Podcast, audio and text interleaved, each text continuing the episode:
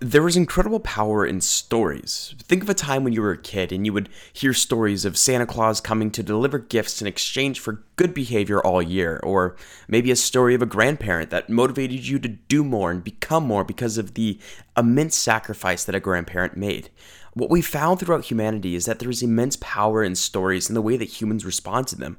That is the exact philosophy that has led our guest on today's podcast to become one of the most prominent CMOs in the world today. Robin Daniels is the current CMO of Matterport and the former CMO of WeWork with past marketing managerial experiences at companies like Salesforce and LinkedIn. On today's episode of the Trendsetters Media podcast, our founder Jake sits down with Robin Daniels to have an incredible conversation about storytelling, innovation, and the future of work. If you enjoy this conversation, be sure to subscribe, leave a review, and share. We appreciate every single person who takes time to listen to these conversations, and we cannot wait to hear your feedback and your response to this conversation. Thank you again for listening. Now to Jake and Robin.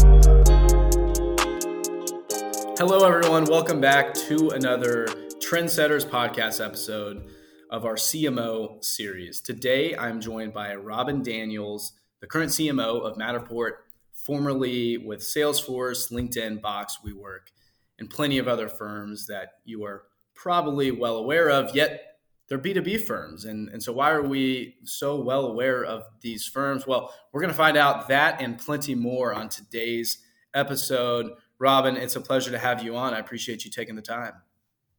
Thank you so much, Jake. I'm glad to be here. Of course. So I, I think uh, the, the first question is regarding storytelling, and it's it's a common you know verbiage within the advertising and marketing realm, and everyone talks about it, and everyone talks about telling their story and through content, through social. How many of us really understand that though? And and, and I think the really what the question you know regarding storytelling is is not necessarily why we need to be doing so because I think we all know elements of why that needs to happen, but where in the pecking order should storytelling be placed, and then how can we actually go about defining and telling that story? Mm-hmm. It's a it's a great question. I think to me, everything is about storytelling. The stories you tell internally, the stories you tell to your partners, the stories you tell to your prospects, and certainly the stories you tell to your customers. And if you ask most business leaders today, um, everyone wants to talk about how do we build a category, how do we build a community around our company, and so on.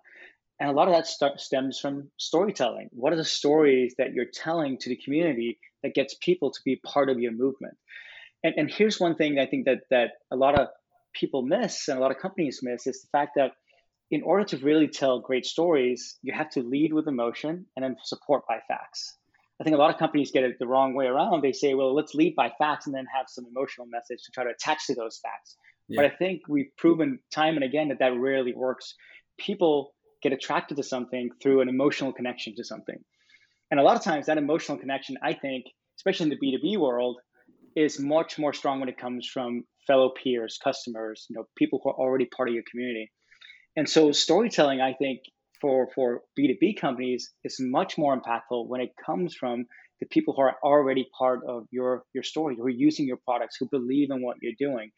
And this is what i think a lot of a lot of companies get wrong is they they they tend to over err on being the fastest with something or the most advanced some, some technology and they forget the human element of the storytelling.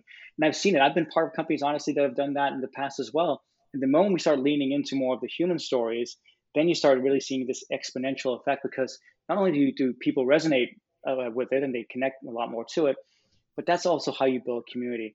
And and the, the, the secret really when it comes to building community and storytelling is you know, a lot of a lot of companies would say, well, what story do we tell to our prospects and our customers and so on? But you know where it all starts? The secret is it all starts with your employees. Yeah. It all starts first with your employees, then your customers, and then your prospects. And a lot of you know, the, the the CEOs I think that I've spoken to, they they take the opposite approach. Uh, let's get as many prospects into our funnel as possible, and then when they're in the funnel, let's convert them as quickly as possible. And when the customers, then we'll treat them well, and then they think of employees last. Yeah. If you want to create community, it's inside out. You don't do it outside in. Because if you have people who believe in your mission and who believe what you're doing, they will go the extra mile. Richard Branson, a Virgin legend in yeah. the industry, of course, said it well. It's like everything starts with how you treat your employees, and I firmly believe in that as well. So, and my point around storytelling is that's true for your employees as well. What stories are you telling your employees? How are you getting them to be a part of your mission? To know that everything they do matters and adds up to something that's greater than just the work that they're doing themselves, but it's part of a greater whole that's moving something forward in the industry.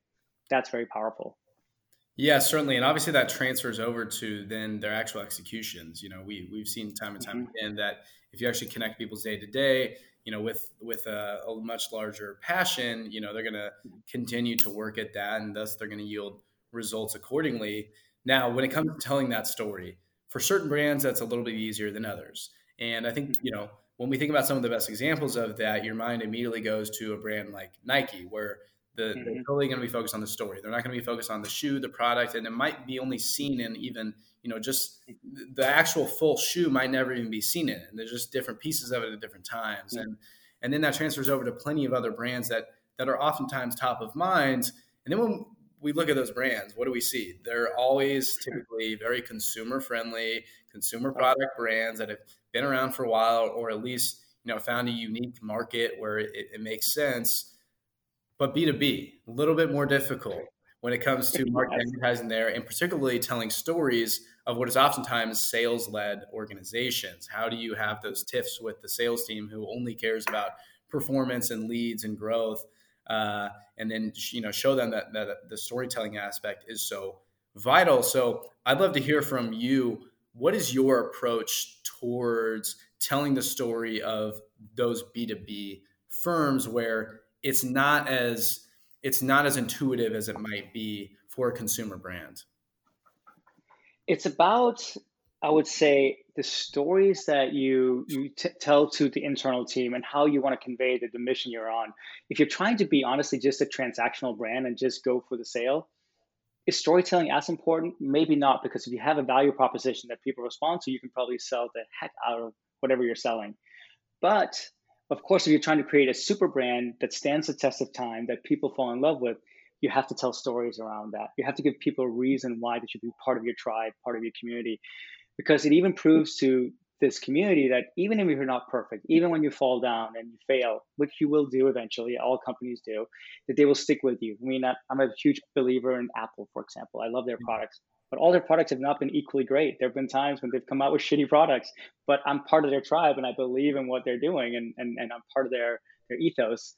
And the same goes for, for B2B brands. You think about Salesforce, where I, where I worked at from 2007 to 2011, just over four years. I think they're one of the companies I look at and have done it the best in the B2B world.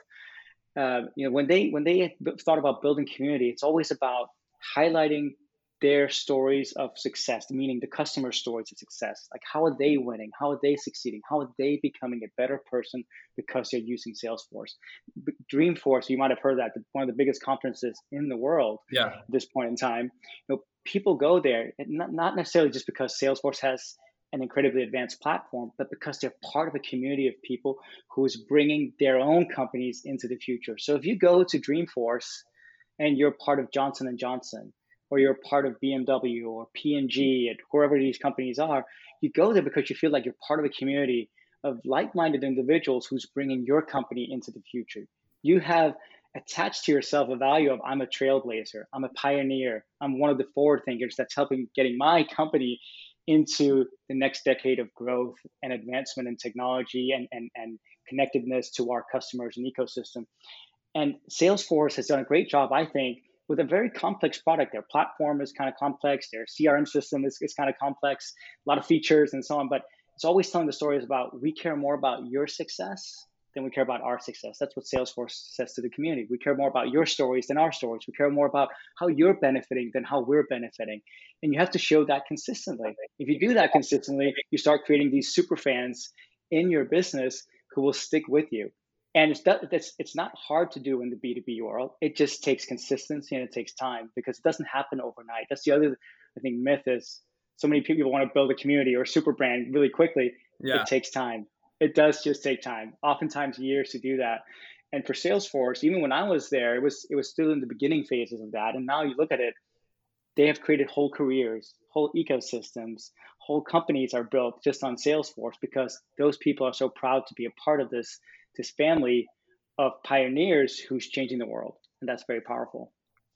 Yeah, certainly. I think that's incredible insight when it comes to, you know, telling a story of that that B2B space. And I think similarly, not just B2B, but also and there's there's probably a better terminology for this, but also brands that are kind of pioneers in their own way, uh, particularly creating mm-hmm. their market or just becoming the go-to. And I think when we think about modern day CRM systems, who do we immediately think of? Salesforce, typically top of mind, right? Exactly. Then we think about B two B social media or, or something along those lines. We think of LinkedIn. Then we think about co-working. We immediately think about WeWork. And so these are these are brands that are carving out their own kind of industries and markets. So I'd be curious to hear from you. How does that kind of change your approach, and how do you think about that in terms of branding those firms and telling those stories in a unique way that positions them to be that that new market leader and such? Yeah, it's a it's it's it's a good question. It takes a, a lot of effort and a big team, I think, usually to do it. It's not like a you can do that single handedly. You have to have smart people around you. And I've been, been fortunate in my life to have smart people around me. I think um, this is one of those things where you have to have a concerted strategy around how you do it, obviously. And you starts with the story you're telling. This is why we come back to storytelling and brand. And I would say the the the product marketing or the brand marketing that you have. You know, it kind of depends on if you're B2B or B2C, but in the B2B world, it's much often more times called uh, product marketing, right? Yeah, because they're they're the ones where they originate the message. In the B2C world, it's much more around brand marketing and, and so on. And I think you know you have to have a a strong stance on what is you stand for and how you want to communicate that message. And you have to write it down and you have to be clear with everybody in the company about how you communicate that, you know, again, internally and externally. And you have to be consistent with it. If you're not consistent with it, then you know people will kind of start taking it into their own hands and it starts getting very diluted you know, all the companies I've worked for, you've you've had companies that had a very strong point of view. You have to have a point of view because if you don't create one, your customers will put one on you. So you have to have a strong point of view. And then you have to execute and hold people accountable to actually being true to that point of view. Doesn't mean you can't maybe modify slightly at the edges, but I think if everyone goes and takes their own interpretation of that brand, you start diluting the message too much. Um, so I think I think that doesn't really work. So and then once you have that, then you start thinking about well, how do you scale that through all the different channels that you have? That could be through influencers, through experts, through your community. It could be through social. It could be through through other digital channels. But then you start thinking about the scale. But you have to take a step back first and define very clearly what how it is that you want to communicate the values that you stand for you know and, and so that means writing down the values the words you use to describe about yourself um, and how you want to stay consistent which and you have to even go as far as defining things that you won't go into or things you won't touch you know. Tom peters is one of my gurus that i've loved reading his books throughout throughout uh, the ages and he always wrote about you know sometimes you you have to fire your clients. Sometimes you just have to be very clear about what you're saying no to. And i think that's a really key thing. You're being very clear about what you will cover, what you will say, how you will define yourself and your values is equally as important as what you won't do. And I think that's where a lot of people get lost because they start then saying, well, what if you just say this? And you have a sales rep somewhere who goes, oh, how about if you just say it this way? And you have a rogue marketing person down in Australia who goes, well, I'm just going to try this crazy marketing program.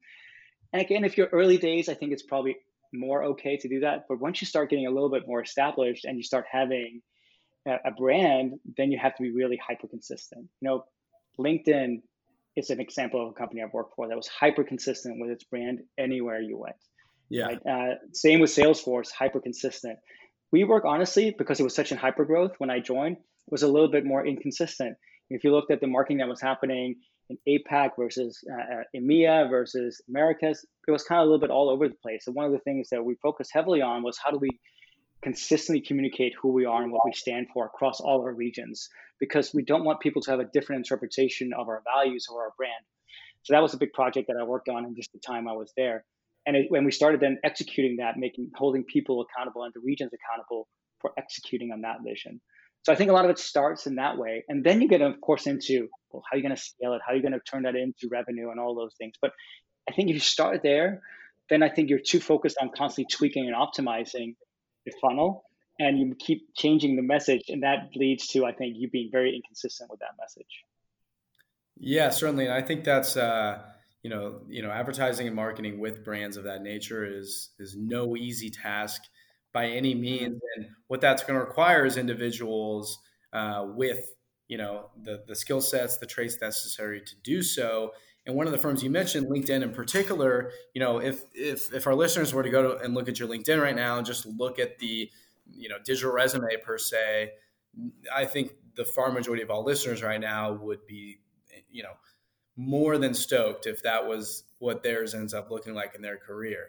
And so I think it's valuable that we reverse engineer that and, and really work to understand, you know, what are the traits and skill sets or mindsets or approaches that younger professionals should be adopting or adding to their skill set base or exploring at a young age that's going to set them up for for future success because I think and, and correct me if I'm wrong here, but I think this notion that you can just become a CMO overnight by listening to a few podcasts with CMOs is is probably a little bit far fetched. But uh, I think there's there's likely a bridge that we can build, and that's going to be those traits and skill sets that that hopefully we can outline. Yeah, it definitely did not happen overnight for me. I'll, I'll tell you a little bit about my background just because I think it gives some context to uh, to how I'm going to answer that.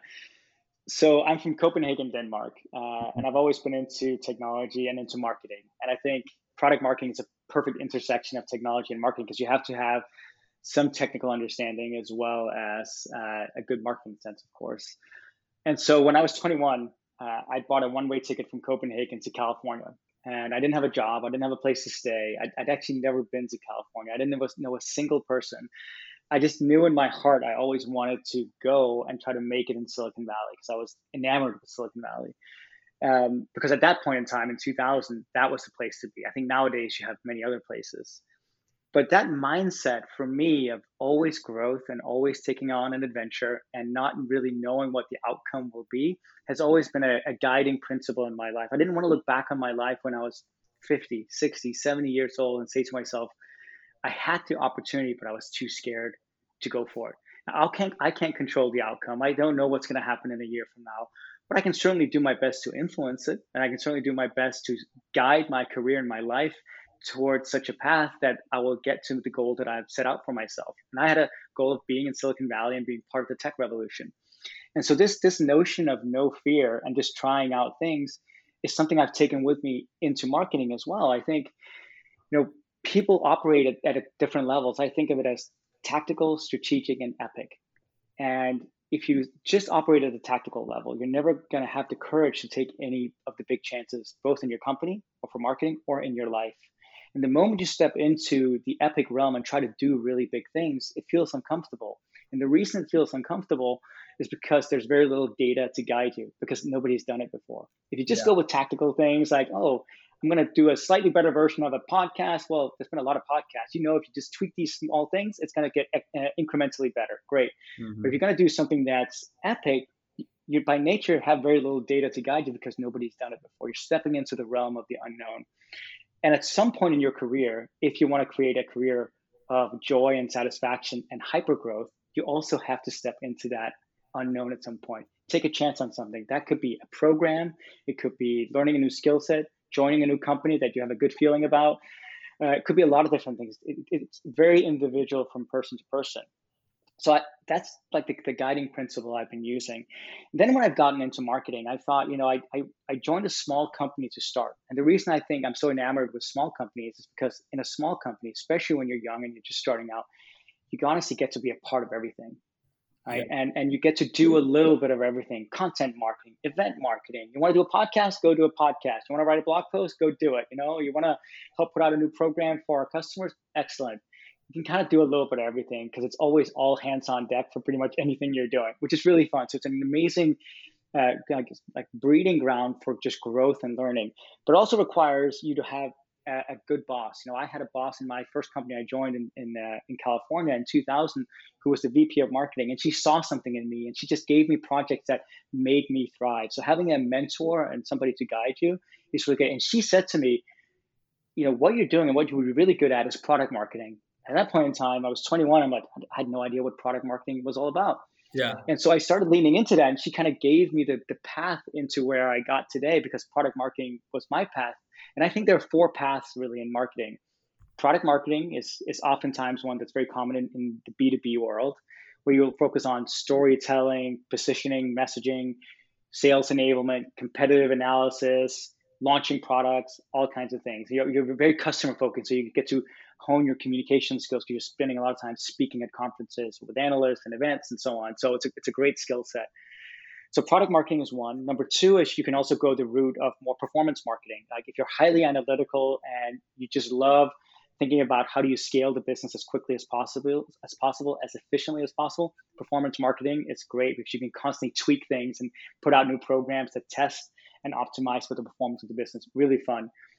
Um, then there's the third one, which is around really brand and design and that whole ethos of how do you create a, a brand that people fall in love with, both with the look and feel, but also the story around that brand and, and the values that you have and so on. And how do you communicate that in creative, interesting ways? It's a really great skill set that I, I honestly wish I had more of. I, I feel like I understand brand well and I, I love brand. It's one of my favorite disciplines, but it's not like I can sit down and do beautiful sketches or drawings or visual arts or anything like that.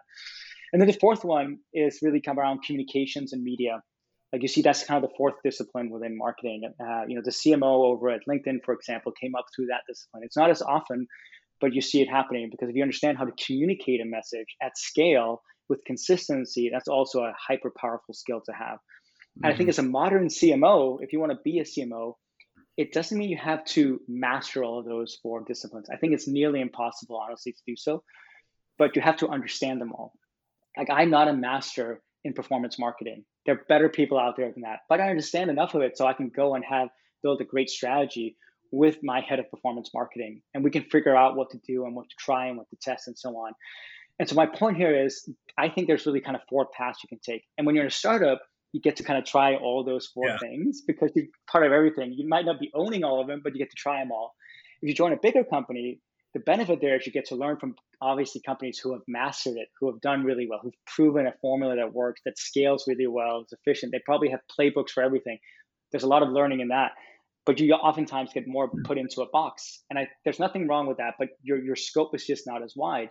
So mm-hmm. it really mm-hmm. depends. Do you like to dive really deep into something and go that route, or do you want to like try to really figure out what your route is because you don't know yet? I don't know. When I first started, I didn't know which route I was going to take, and I learned over time.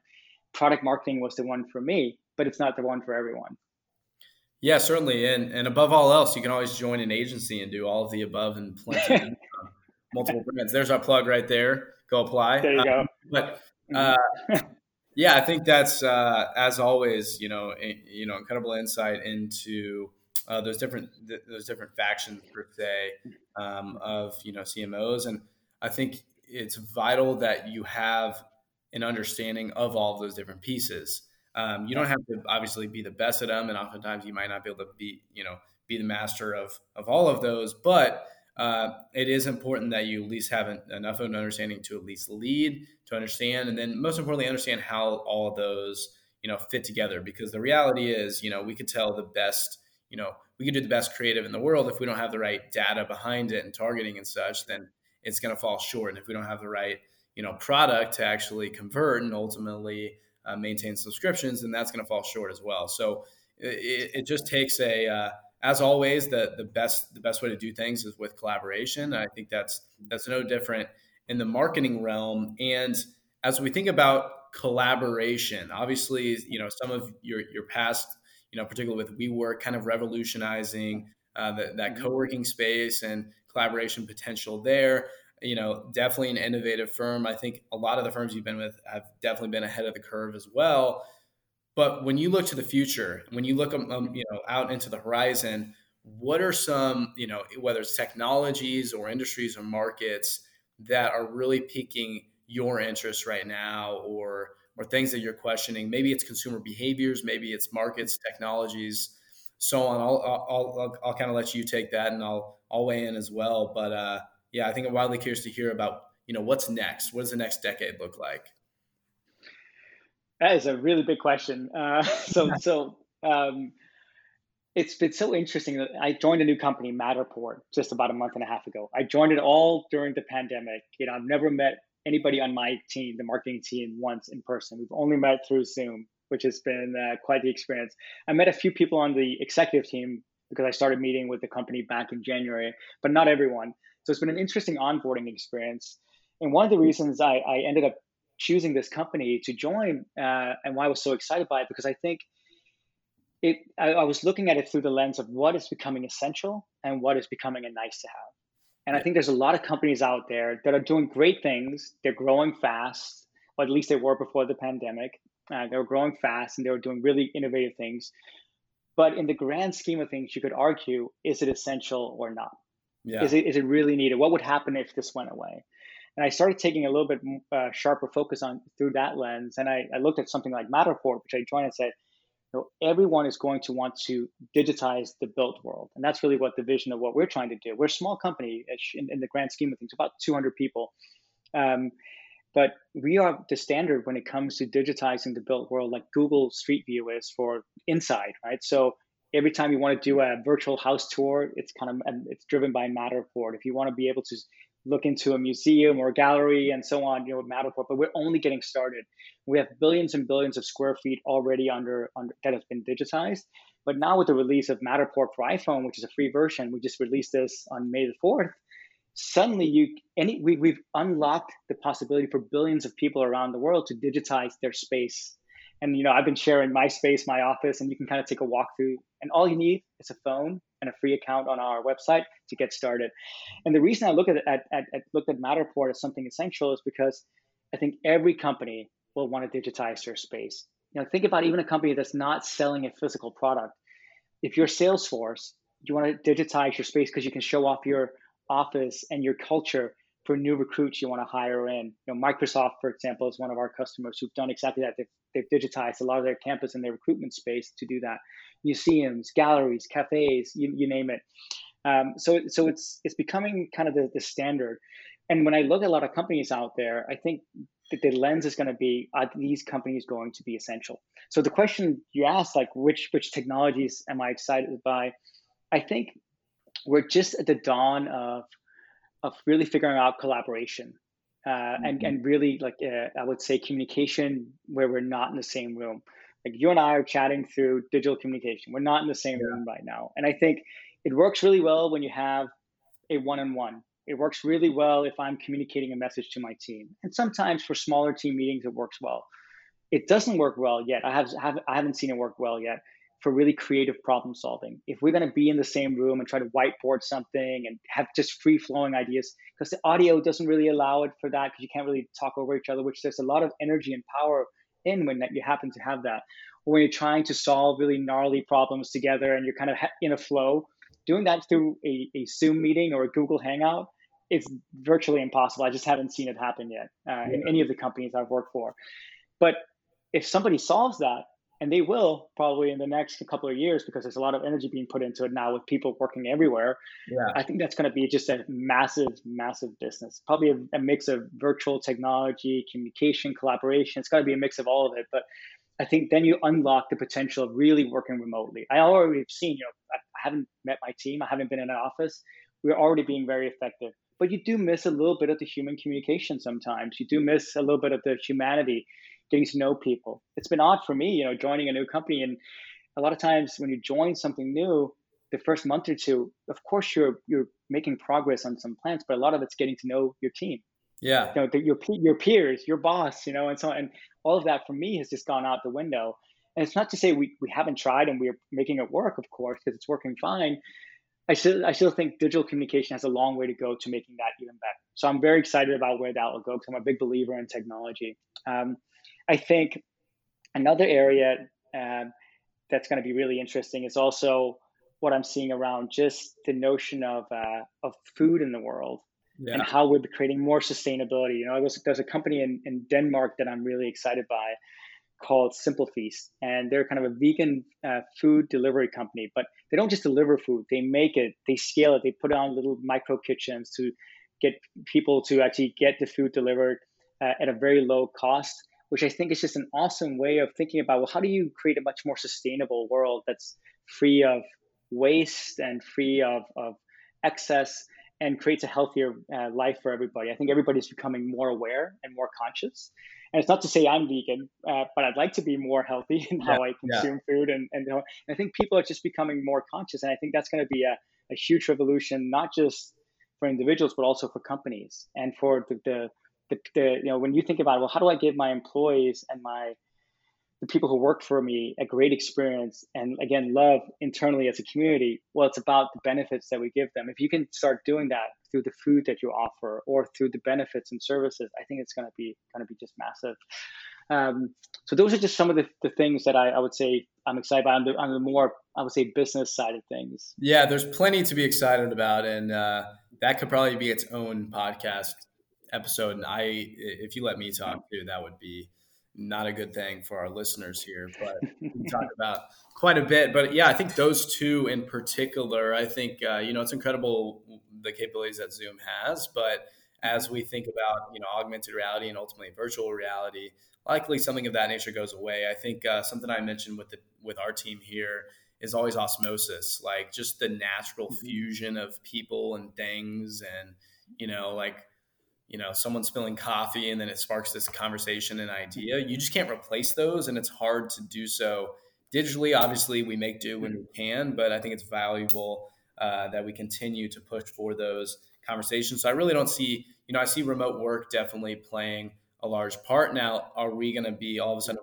100% remote as soon as the virus is, you know, kind of under control? Probably not. I think, you know, everyone's going to be returning, and a lot of us here in the Midwest actually are. So, yeah, I think that that's incredible insight into the. but i'll tell you i'll tell you even even at WeWork, i don't know if you've, if you've been in one of the spaces. Yeah, but but but even those spaces i don't know if many people know this are designed to foster a culture of collision. So you're running into people in the hallways in the kitchens in the micro kitchens and stuff because the whole purpose is it sparks these i would say uh, just beautiful conversations that happen between people when you least expect it. Whether that's between people you know or even between people you don't know sometimes you'll run into somebody in the micro kitchen and be like hey strike up a conversation and it'll foster a relationship. Hey, you know, we need an accountant, for example, and you, you're an accountant. You should come uh, help us out. Or can you? I, I need to actually get some new product produced in Asia. Can you help me figure that out? Yeah, I've got some friends. You know, so we just see that when I was away, we saw these just magical connections happen through the power of being in a space that fosters collaboration, and that's what's hard, I think, to replicate over digital communication so far.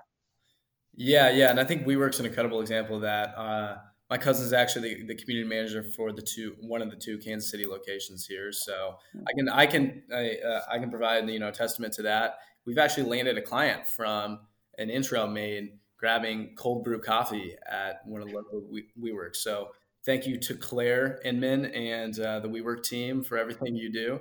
And uh, yeah, I think collision, like you said, and and I I think to wrap things up, I think you know concluding, we talked a lot about the aspect of storytelling, the differences between B2B and B2C, and how we can provide more of a consumer lens approach to the B2B market. And then I think at a personal level too, for for marketers, advertisers, business, you know, future entrepreneurs and such, um, you know, having that growth mindset and, and not being scared and, and continuing to take risks, particularly in this time, even, you know, even in times of uh, t- times of doubt, but particularly when you are, you know, at a young age, as, as the majority of our listeners are here, now is the time to be taking those risks. And I think it's not just risks in a sense of what, of, you know, going to Lollapalooza and taking a whole bunch of drugs or, you know, jumping off a cliff at, at, at a lake. I think it's also career risks and life risks. Of course. And actual things where, where you, you put things, you know, up there on the edge. That's right. That's right. yeah, we just need to, you know, provide that, that, uh, that, that, that, that you, you, most people fail. I've failed. I've been laid off a few times. I've joined companies that didn't go anywhere. but I have no regrets about any of it because at least I can look back and say, I tried. I put my hat in the ring and I tried. And that counts for something. And I've learned just as much, if not more, from some of those failures. And that's okay too. And so you're right. It's not like a dumb risk. It's like you're taking risks with your heart because something yeah. you believe in. And it doesn't always work out. And that's okay too. It works out in other ways. It works out in your growth and your learning and your happiness. So it's all it all works out in the end. Of course. Well, everyone, please be sure to go check out Matterport yourself. Uh, show us your space and tell you what, let's do this. Go show us your space, screenshot you you being in there. I need to see what that's going to look like. Screenshot it, post it to your Instagram story, tag me at Jake X Bajorseth and tag at Trendsetters Media, and we'll Venmo one of you $200. Uh, so you can go spend on your next big risk that you can take to potentially fail and learn, or maybe you succeed. But that's your your Kickstarter money right there. Robin, I appreciate you for joining me on the podcast, and I will see you all next week.